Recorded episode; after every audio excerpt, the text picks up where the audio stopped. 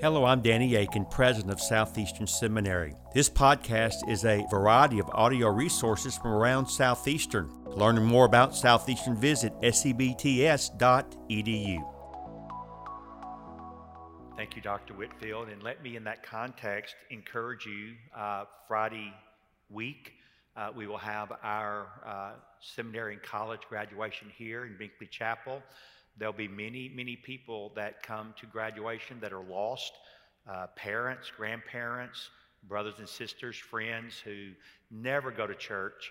Uh, some even don't even go on Easter or Thanksgiving, but they'll be here because of their love for a graduate. And so we always make sure, one, that we pray for them and also that the gospel is presented in that graduation. Then the following Wednesday, at the Nash Correctional Facility, we will have our second graduation uh, for the men that have been trained and have graduated with their bachelor's degree, and then they will be deployed throughout the prison system of North Carolina as field ministers. Again, there will be family uh, members there uh, who are lost. And so, again, uh, just as God brings them to your mind, pray for both of those graduations, not only as a time of celebration, but also, even more importantly, as a time of salvation as well. I want you to join me this morning in God's Word in the Gospel of Luke, chapter 2, beginning with verse 22 and studying through verse 35. Luke 2, 22 through 35. God keeps His Word about a Savior. Luke chapter 2, beginning with verse 22. Now, this is the Word of the Lord.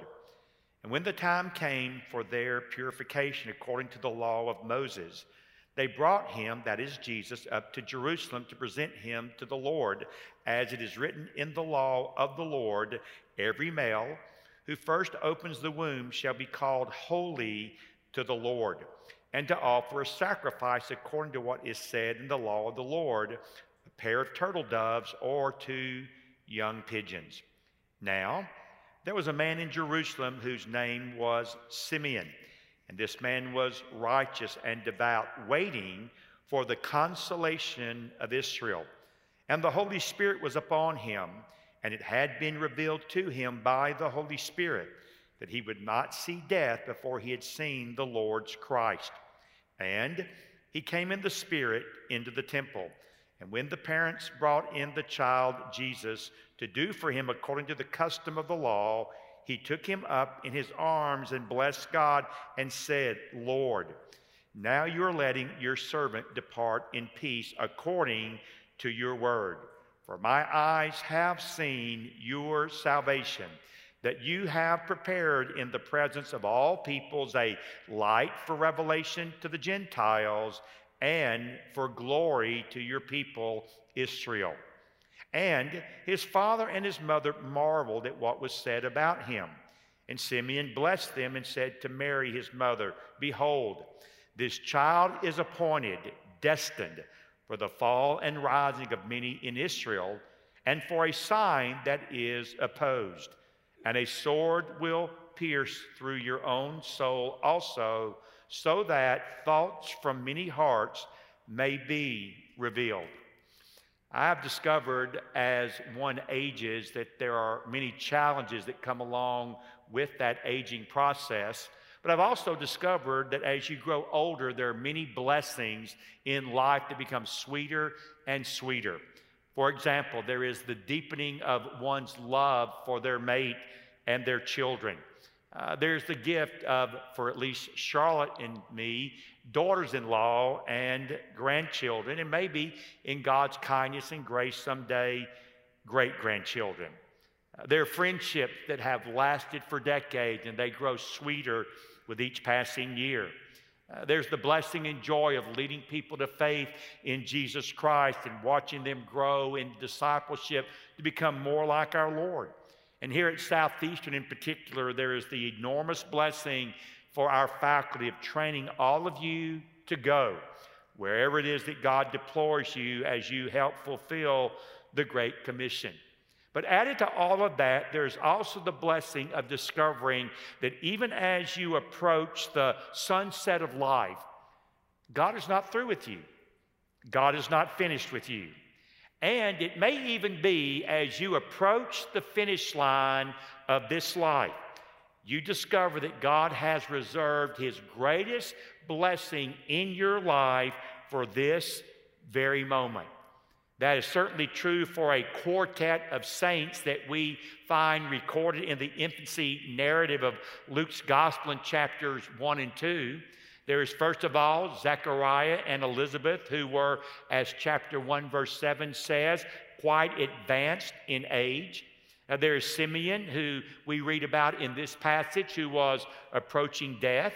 And following the story of Simeon, there's the story of Anna the prophetess, who, according to the text in chapter 2 and verse 36, was perhaps more than 100 years old. All four of them received God's greatest blessing in their lives as they approached the twilight and the end.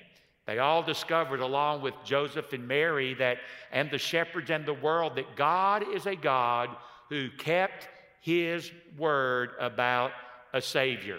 And so we're going to look at one of those four individuals, the man by the name of Simeon, whose story is recorded in verses 22 through 35. And I want you to see three lessons from this text that we learn from this aged saint about the God who keeps his word concerning a Savior. Number one, God's blessings should always be accompanied by our obedience. Jesus, the Savior, who is the Christ, chapter 2, verse 11, has been virgin born to a woman by the name of Mary, chapter 1, verse 34, and also to her husband, a man by the name of Joseph. He has been named Jesus in obedience to the command of the angel Gabriel that is recorded in chapter 1 and verse 31. And he has been circumcised eight days following his birth. But now, 33 days later, the text says they came for the purification according to the law of Moses. Now, what are they doing as recorded in verse 22? Well, they're simply obeying Leviticus chapter 12, verses 6 through 8. Furthermore, the text says they brought him, that is Jesus, up to Jerusalem to present him to the Lord, as it is written in the law of the Lord every male who first opens the womb shall be called holy to the Lord, and to offer a sacrifice according to what is said in the law of the Lord a pair of turtle doves or two young pigeons. Well, not only are they obeying Leviticus 12, 6 through 8, they're also obeying Exodus chapter 13 and verse 2 and Exodus chapter 34, verses 19 and 20, as they present their firstborn son as belonging specially, holy to the Lord. But they're not finished with their obedience. They are also obeying Leviticus chapter 12, verse 8, with the presentation of a sacrifice, a pair of turtle doves or young pigeons. And so let me make uh, three observations about what we learn from these opening verses of this particular story. First of all, Luke sees no difference in calling the Word of God the law of Moses, verse 22, and the law of the Lord, verse 23 and verse 24. In other words, he simply recognizes that there is both a human author, Moses, and there is a divine author, the Lord. And the two have come together in producing for us the Word of God. Indeed, all of it is God's Word, and He can refer to it both by the Word of Moses or the law of Moses and the law of the Lord. By the way, the law is mentioned no less than five times in these verses, again, emphasizing the, the, the, obedience and the allegiance and the devotion of Joseph and Mary to be faithful to obey God's word. This is a text that is immersed in the Word of God and its claims on our lives and the beautiful obedience of Mary and Joseph. Secondly, the phrase as it is written in verse 23 is in the perfect tense. In other words, it is Luke's way of saying the Word of God, which stands written and remains written for all time. Uh, one of my heroes in the ministry is a man by the name of W.A. Criswell. Uh, Dr. Criswell was the pastor for many decades of the First Baptist Church of Dallas, Texas, when he was buried. A Bible was laid upon his chest and opened to his favorite verse of Scripture, and his finger placed there before the casket was closed. That verse is Isaiah chapter 40 and verse 8, where the Bible says, The grass withers and the flower fades, but the word of God will stand forever. But then there's a third observation that we can make. The presentation of turtle doves or pigeons and not a lamb indicates the poverty of Joseph and Mary and their humble status in this world. In other words, they were not wealthy, uh, they were not rich. Uh, they were not a people of means by any stretch of the imagination. Of course, we know that in part from the fact that Jesus, when he was born, had to be placed in a animal stall in a manger. But we also learn as we read through the text of Scripture that there's evidence given again and again of their humble state in life. By the way, uh, those who today uh, uh spout uh, a heretical theology known as the prosperity gospel have no understanding at all of what the Bible truly says. In fact, the Bible says better to be poor and godly than rich and evil. In fact, Proverbs chapter 28 and verse 6 says, Better is a poor man who walks in his integrity than a rich man who is crooked, perverse in his ways. No, Jesus was born into a home of parents who were very poor, but he was also born into the home of parents who were godly and very obedient to the Word of God. That is why in Matthew chapter 1 and verse 19, uh, Joseph can be referred to as a just man. And Mary can be described in Luke 1 28 and 30 as a woman who is favored by the Lord. And in chapter 1, verse 35, a woman on whom the Holy Spirit would come to conceive the Holy Son of God.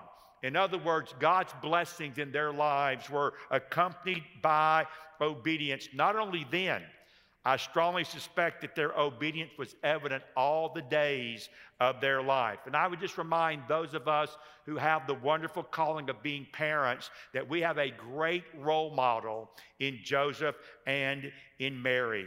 They pro- uh, uh, provide for us a, a couple that you could describe by the song Trust and Obey, for there's no other way to be happy in Jesus but to trust and obey. God's blessing should always be accompanied by our obedience. Number two, God's promises are always kept. His promises are always kept. We see this in verse 25 through verse 32. Uh, Luke's narrative now shifts away from Joseph and Mary so much to a simple man in Jerusalem by the name of Simeon. And you'll notice there in the text of Scripture that Simeon is described as righteous and devout. Uh, the Good News Translation says he was a good, God fearing man. And what does the text say about him? Well, the text tells us there in verse 25 that he was waiting for, he was looking forward to the consolation of Israel. Now, that's an interesting phrase and deserves at least somewhat of an investigation. The word consolation, paraklesis, uh, speaks of the promises.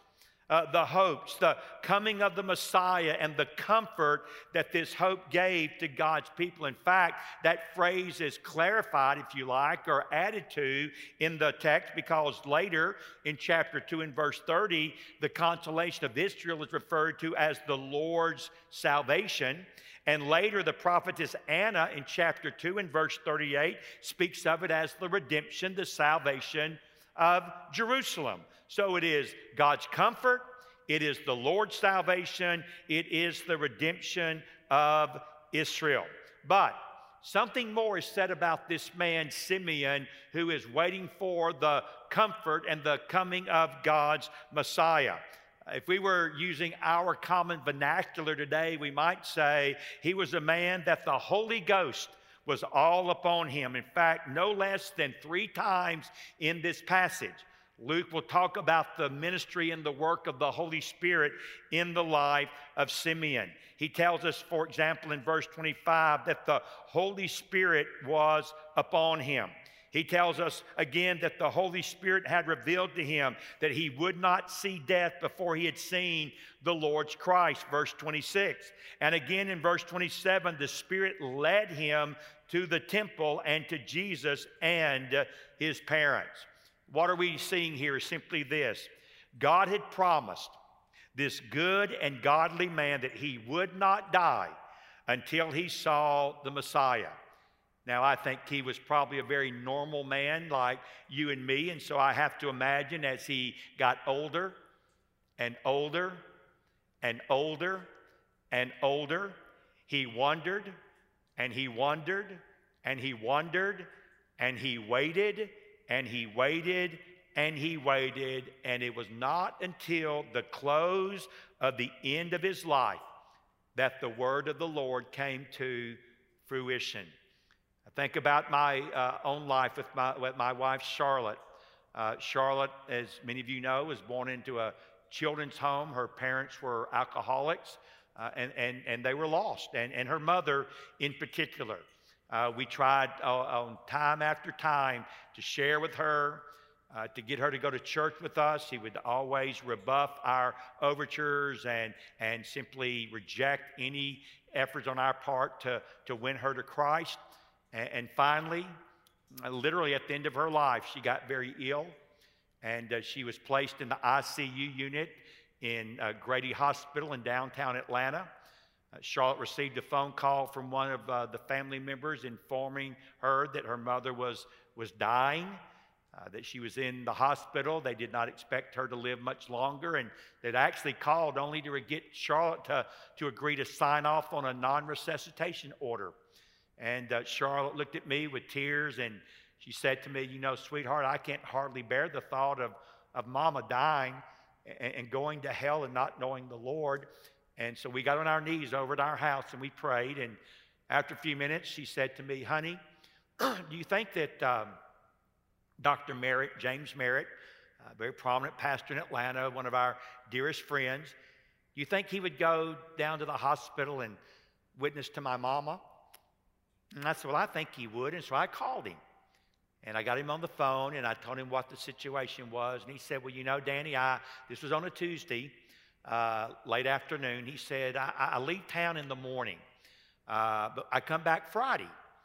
And when I get back Friday, I, I promise you I'll go see Miss Ramsey and I'll be sure to talk to her about the Lord. And I thanked him and I said, You know, she really is sick and we just don't know how much longer she's going to live, but I appreciate your willingness to do that. And, and we hung up the phone, and I took her out to eat uh, just across the street over here to the Mexican restaurant. And we sat down, and as we sat down and was placing our order, my phone rang, and it was Dr. Merritt. And I'll never forget, he said, You know, Danny, I don't think I should wait. I'm going to go now. And my friend Dr. James Merritt and his wife Teresa drove about 45 miles from where they live into downtown Atlanta, went up into the ICU unit, and he there shared the gospel with Charlotte's mother. And literally, at the end of her life, she gave her heart to Jesus. And you see, we prayed and prayed and prayed for years. And God's answer to our prayer came at the very end of Charlotte's mother's life. I agree with my friend Adrian Rogers, who says God is never early and God is never late. He is always right on time. And we see this lived out beautifully in the life of Simeon, and we also receive a very valuable lesson about patience and trust and waiting on the Lord? Well, as our text tells us, he was prompted by the Holy Spirit. Simeon goes to the temple, no doubt, the court of women. And it says there in verse 27 that he first touches the child Jesus. And then in verse 28, it says he actually takes him up into his arms. And then he speaks a blessing, thanking God and proclaiming what we know as the fourth and final infancy, hymn in Luke's gospel is known as the Nunc Dimittis. By the way, the other three are the Magnificat in chapter 1, verses 46 through 55, the Benedictus in chapter 1, verses 68 through 79, and the Gloria in Excelsis in chapter 2 and verse 14. This particular hymn is a beautiful doxology of confidence in his sovereign God. He simply says in verse 29 and 30 through 31 and 32, Lord, now you are letting your servant depart in peace according to your word. For my eyes have seen your salvation, a salvation that you have prepared in the presence of all peoples, a light for revelation to the Gentiles and for the glory to your people, Israel. Interestingly, that word Lord in verse 29 is the word despote. We get our word despot from it. Uh, it is a strong word that recognizes and emphasizes God's sovereignty in terms of who He is and how He rules the world. But let me show you four things that we learn about Simeon in these verses. First of all, he says he can go be with the Lord now because his master, his Lord, his despot has kept his word. And now he says in verse 29, My heart is at peace. Secondly, he says, I've seen with my own eyes the promised Messiah, what he calls God's salvation in verse 30. Then in verse 31, he informs us something dear to my heart. The salvation that comes through the Lord's Messiah is not a narrow, it's not a restricted, it is not a private affair kind of salvation, but one that will be a blessing for all the people. But then, fourthly, and it's almost as if he feels the need to amplify what he means by that phrase, all peoples. He tells us this blessing for all peoples is a uh, is, is crystal clear in terms of the fact that it is going to be for both Israel and the Gentiles. And here we see a knowledge revealed to us of how Simeon understood and knew the Word of God because what you find here is kind of a grouping together of Isaiah 49, verse 6, and Isaiah 52, verse 10, and Isaiah chapter 60 and verse 19. And putting all of those together, he explains to us that this salvation, which is for all peoples, is going to go to the ends of the earth. And it is the ends of the earth that will see the salvation of, the, of our Lord, the salvation of our God. But furthermore, it will be both, one, a light of revelation to the Gentiles, to the nations, but furthermore, it will also be for the glory of your people, Israel. I love the way that the wonderful commentator James Edwards puts it in his commentary on the Gospel of Luke. He writes, and I quote Simeon recovers a long neglected but seminal truth of Judaism, namely that Israel was not the terminus of God's revelation to all humanity. A light for revelation to the Gentiles does not mean that God has rejected Israel. Israel is and ever remains God's people, 11, uh, Romans 11, verse 29. But Jesus the Messiah reveals the heart of God and the essence of Israel's scriptures and prophecy and he references Luke chapter 24, and he says, The reception of Jesus as Messiah enlightened Simeon to declare that the glory of your people, Israel, must now and forever include the nations as well. Yes, God always keeps his promises. But number three, God's salvation calls for a decision. It calls for a decision. Look at verses 23, 33 through 35. Now, his father and his mother marveled at what was said about him. I suspect that that is a reference to what he just said in verse 31 and 32, that they did not yet fully comprehend the, the scope and the universal nature of the salvation that Israel's Messiah would bring. And Simeon then blessed them, that is, I believe, Joseph and Mary, and he said to Mary in particular, his mother, Behold, this child is appointed for the fall and rising of many in Israel, and for a sign that is opposed. And a sword will pierce through your own soul also, so that thoughts from many hearts may be revealed. They marvel at the words of Simeon. Uh, the message, uh, Eugene Peterson's paraphrase says, they were speechless with surprise.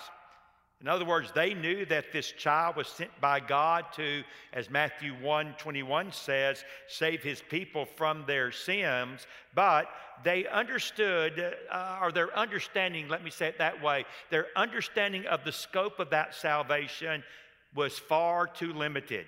In fact, John Calvin says, like good disciples, they continue to make progress in their knowledge of Christ.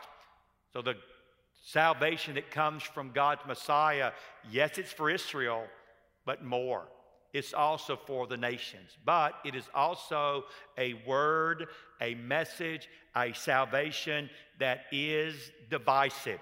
And this is the sobering aspect of this promise.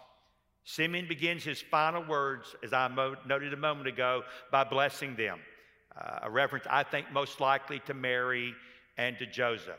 But it is not only a blessing, it is a blessing of prophecy, filled, as one scholar said, with severe grace and mercy. Severe grace and mercy. In speaking to Mary, he says, Behold, indeed, this child is appointed. I like the Christian Standard Bible. He is destined. He is destined for the fall and rising of many in Israel and for a sign that is opposed. What does he mean by all of that? God's Messiah, his son, will not be well received by all, though he did come to save all. Many will rise in salvation with joy and thanksgiving, but others will fall in rejection. Words that recall again the Old Testament, Isaiah chapter 8 and verse 14. Jesus himself tells us, does he not, in Matthew 10 34, do not think that I've come to bring peace to the earth. I have not come to bring peace, but I've come to bring a sword. And, folks, let's be honest. Uh, those are the kind of words that are not well received in a world that now places a premium on being nice. People like the Jesus that they craft and shape and mold after their own imagination. Uh, they like the Jesus that they can pick and choose like a cafeteria uh, uh, aisle uh, when it comes to the scriptures. But they're not really willing to take all that the Bible says about Jesus. Bottom line, I don't give a rip about your opinion of Jesus. I care what God's word reveals about who he is. And yes, he is loving and he is gracious and He is compassionate and He is forgiving of sinners, but He is also the King of kings, the Lord of lords, who, when He returns, will return on a white horse with a sword to wipe out the enemies of Him on this earth. That's what the Bible says in terms of its full portrait. And here the Bible says, yes, He will come and bring great joy to some, but He will come and divide even families as well.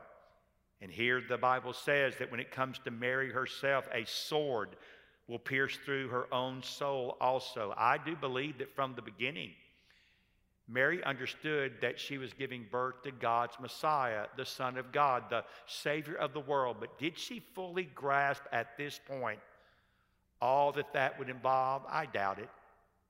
I don't think so. And here, in a form of a prophecy, Simeon says that this Jesus, this son of yours, who will bring you so much joy as his mother as you raise him, as you see him grow in wisdom and stature and favor among men, it will also be turned to unspeakable pain and sorrow when you see him rejected, brutalized, and nailed to a Roman cross. But your heart will not be the only heart that is affected. The Son of God's coming into the world will impact every heart everywhere. Again, as one man said, it will be a cataclysmic, internal earthquake of the heart that demands a decision for or against Jesus. In other words, our hearts, your heart, my heart, all hearts are exposed by this child one way or another. And perhaps that's why Jesus said in Matthew chapter 12 and verse 30 Whoever is not with me is against me. No middle ground, no waffling or wavering. You're either for me or you are against me. And yes, this baby in a manger, this Christ upon a cross, is the glorious returning King of Kings and Lord of Lords, and He demands of every heart, every soul, every life, you bow your knee to me and confess my Lordship. Those who do so will rejoice in discovering the truth that God has kept His word about sending a Savior. But those who don't will weep in sorrow and find that they have done nothing less than played the fool. Oh, so are you weary and troubled?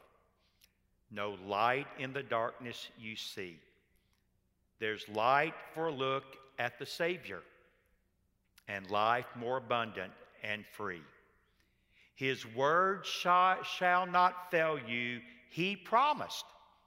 Believe him, and all will be well. Then go to a world that is dying, his perfect salvation to tell. Turn your eyes upon Jesus. Look full into his wonderful face, and the things of earth will grow strangely dim in the light of his glory and grace. Let's pray together. Heavenly Father, I thank you for this very simple story that is immersed in obedience to your word and immersed in the promises that you have kept in sending a Savior into the world, your Son, the Son of David, the Son of Abraham, the wonderful counselor, the mighty God, the everlasting Father, the Prince of Peace. And yes, your Son's coming is beautiful and glorious and wonderful but it also divisive and calls for decision. And Lord, it is indeed our assignment to go among Jewish persons and among the nations, that they might hear of the Savior who has come, whose name is Jesus. So, Lord, thank you that for many of us, like Simeon and Anna and Zacharias and Elizabeth, your greatest blessing in their life was delayed to the very end. But I suspect when we get to heaven and we ask them about it, they will say, Oh, it was worth it. Because God always keeps his promises. Just look at our lives. We are glad to be Exhibit A. Thank you, Lord, for this wonderful time of the year. May we indeed rejoice in it, and may we go and tell others of this wonderful salvation, this consolation of Israel. His name is Jesus, in whose name we ask and pray it all. Amen and amen. Thank you for listening to this podcast. Consider giving to Southeastern Seminary online or visiting us for a preview day. For information on how to give or sign up for a preview day, visit sebts.edu.